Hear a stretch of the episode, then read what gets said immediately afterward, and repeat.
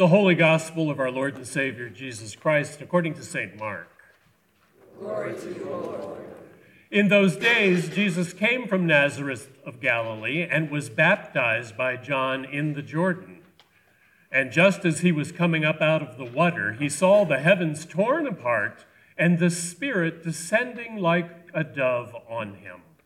And a voice came from heaven You are my Son, the Beloved. With you I am well pleased.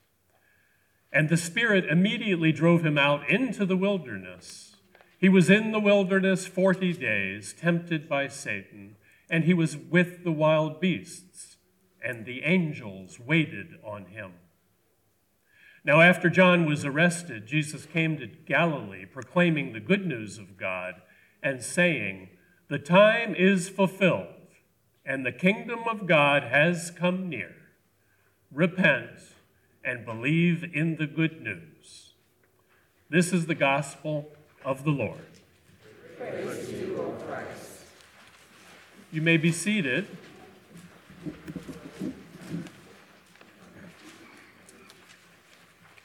So many of us gathered here in church this past Wednesday to begin our Lenten journey by solemnly marking our foreheads with ashes and confessing our sins, as is the Christian tradition on Ash Wednesday.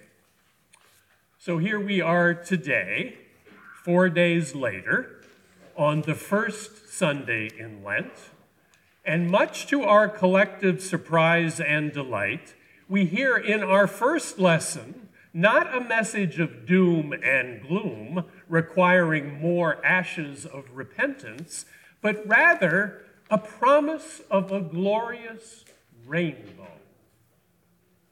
Never again, God tells Noah, will I abandon humanity and creation to the destructive and chaotic forces of the universe. I will, God promises, be a faithful and compassionate protector of all that is living and as a reminder of this commitment, I will set my bow in the skies. Thus, the first great covenant in the Bible is sealed with the sign of the rainbow.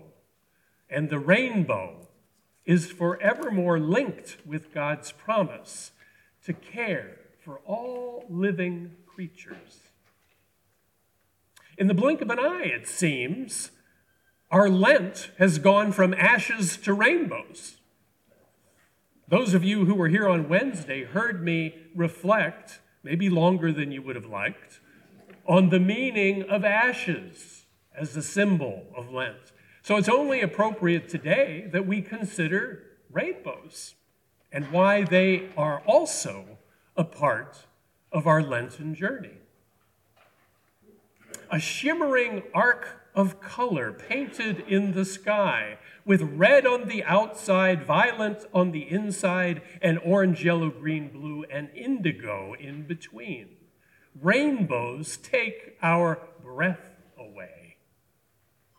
Few things in nature are more spectacular than the brilliance of a rainbow.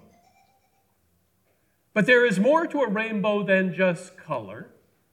In part, what captivates is the rainbow's unexpectedness. Rainbows surprise us. They sneak up on us out of nowhere, tease us for just a little while, and just as suddenly, they're gone. Ephemeral and fleeting, rainbows have a profound air of mystery about them. Rainbows are also full of promise. They come on the heels of the chaos and violence of a dark storm, but point us toward the promise of a brighter, sunnier, calmer sky ahead. Rainbows are, in this way, beacons of hope. For all of these reasons and more, rainbows have captured the imaginations of peoples throughout the ages. As the great English poet William Wordsworth once expressed it, my heart leaps up when I behold a rainbow in the sky. So was it when my life began. So is it now I am a man. So be it when I shall grow old or let me die. The splendor of a rainbow elicits in us a childlike wonder at the beauty and majesty of creation. As our heart leaps and our jaw drops at the sight of a rainbow, we feel a deep connectedness to both the world and its creator. It is no wonder then that God would choose this mysterious and beautiful symbol to signify this covenant he makes with Noah to love and care for all of creation after the ravages of the flood. Scientists, of course, I know, they have their explanation for what a rainbow is. They tell us that a rainbow's appearance is caused by the dispersion of sunlight as it is refracted by the spherical shape of raindrops.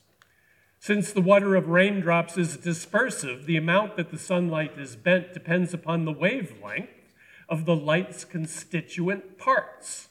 Blue light is refracted at a greater angle than red light, but because of the reflection from the back of the raindrop, the red light appears higher in the sky and forms the outer color of the rainbow. In point of fact, the scientists insist, rainbows do not actually exist objectively in the sky, but they're something like mirages. Their reality and features depend upon the observer and where she or he stands in relation to the sun and the sky and the raindrops. That's why it changes as you move.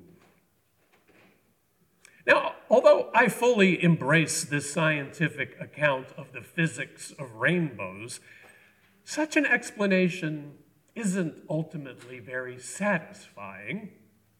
Something's missing in it. I may well understand the physics of why the colors of the rainbow appear as they do in the sky, but with this information, I am no closer to knowing why, with Wordsworth, my heart leaps when I see a rainbow, or why, with Noah, a rainbow in the sky fills me with hopefulness and awe and a mysterious sense of connection to the mystery of the universe. Maybe the answer lies in the basic difference between scientific and religious explanations. Perhaps science and religion offer us two different but equally important perspectives on our world. Let me try to illustrate this point with a personal story. Many of you may remember Tim Russert, the host of Meet the Press and the widely respected political commentator for NBC.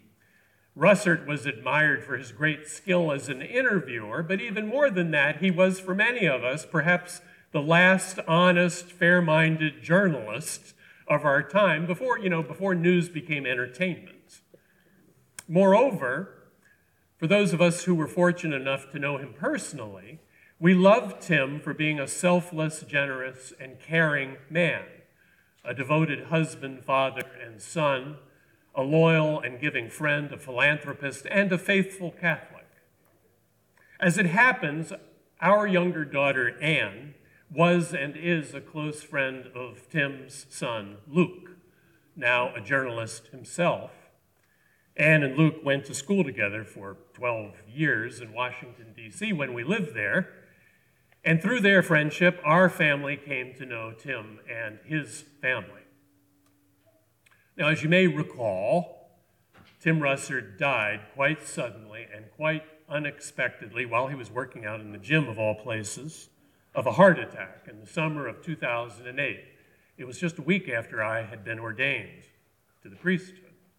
He was fully in the prime of his life. And it was a shock to everybody a church funeral was held at Holy Trinity Catholic Church in Washington, followed by a much larger memorial service at the Kennedy Center, both of which were televised. There were a great many tributes to Tim from journalists, politicians, celebrities from around the nation. There was a surprise performance, quite memorable, by Bruce Springsteen, Tim's favorite singer. And finally, a beautifully moving eulogy from Luke, Tim's son. What was most memorable about the Kennedy Center service, however, was how it ended. after Springsteen finished his stirring rendition of Thunder Road, and as the folks were leaving their seats, a simple postlude was played over the Kennedy Center sound system. It was a song Luke had taken from his dad's iPod. You remember those. One of Tim's favorite tunes, the haunting acoustic version of Somewhere Over the Rainbow by Hawaiian singer and ukulelist Izzy Kamakawiwo'ole. And then came an unforgettable moment of grace as all the mourners left the Kennedy Center and spilled out onto its terrace overlooking the Potomac River, listening to this postlude. We were greeted by a double rainbow that reached from one end of Washington to the other, with the magnificent towers of the National Cathedral right in the middle. If you don't believe me, Google it. Because a lot of photos were taken on that glorious day in the summer of 2008. A coincidence? Perhaps. I'm quite sure that our scientists can convincingly explain how the meteorological and physical events came together that day to produce the stunning rainbow. But that explanation, as scientifically sound as I'm sure it is, doesn't fully capture what happened in that moment. The sudden appearance of such a breathtaking rainbow just then was for all of those blessed to be there a glimpse into a much deeper reality than the mere refraction of light through the prism of raindrops. I, for one, have no doubt whatsoever that this rainbow was God's way of keeping his promise, the promise he made to Noah, the promise to another one of his saints as Tim made his way to the next life. Out of the ashes of death comes, by God's grace, the spectacular light and color and hope of the rainbow. This is our Lenten story in a nutshell. Yes, as human beings, we are caught in a broken world, plagued by human violence, suffering, disease, want, and death. And yes, it is our own sinfulness that often is at the root of our troubles. And yet, as God promises Noah, the chaos and violence of this world is not the last word. For God assures us time and again in scriptures that there is a future for all of us that is as bright and beautiful as a rainbow. A future that indeed was and is revealed to us in the glory of his own beloved Son's life, death, and resurrection. When this church, when Holy Trinity became a reconciling in Christ's community last year, we adopted the symbol of the rainbow, which adorns our gathering area, to communicate to the world that we welcome everyone here, all of God's children, in humanity's multicolored splendor. And that is a wonderful thing. But there is also a deeper theological meaning to this symbol, as today's lesson from Genesis shows us. And that is that we are a community of hope, a people who trust in God's promise to lead us into a better future, a family of disciples who are willing to follow God's Son at whatever cost into a more beautiful and abundant way of being human. It's no accident that the colors on our stained glass window over the altar are in the colors of a rainbow. Amen. Thank you for listening to this week's sermon from Holy Trinity Evangelical Lutheran Church in Newington, New Hampshire. part of the Evangelical Lutheran Church in America. You can find us at htelc.com, and don't forget, you are loved.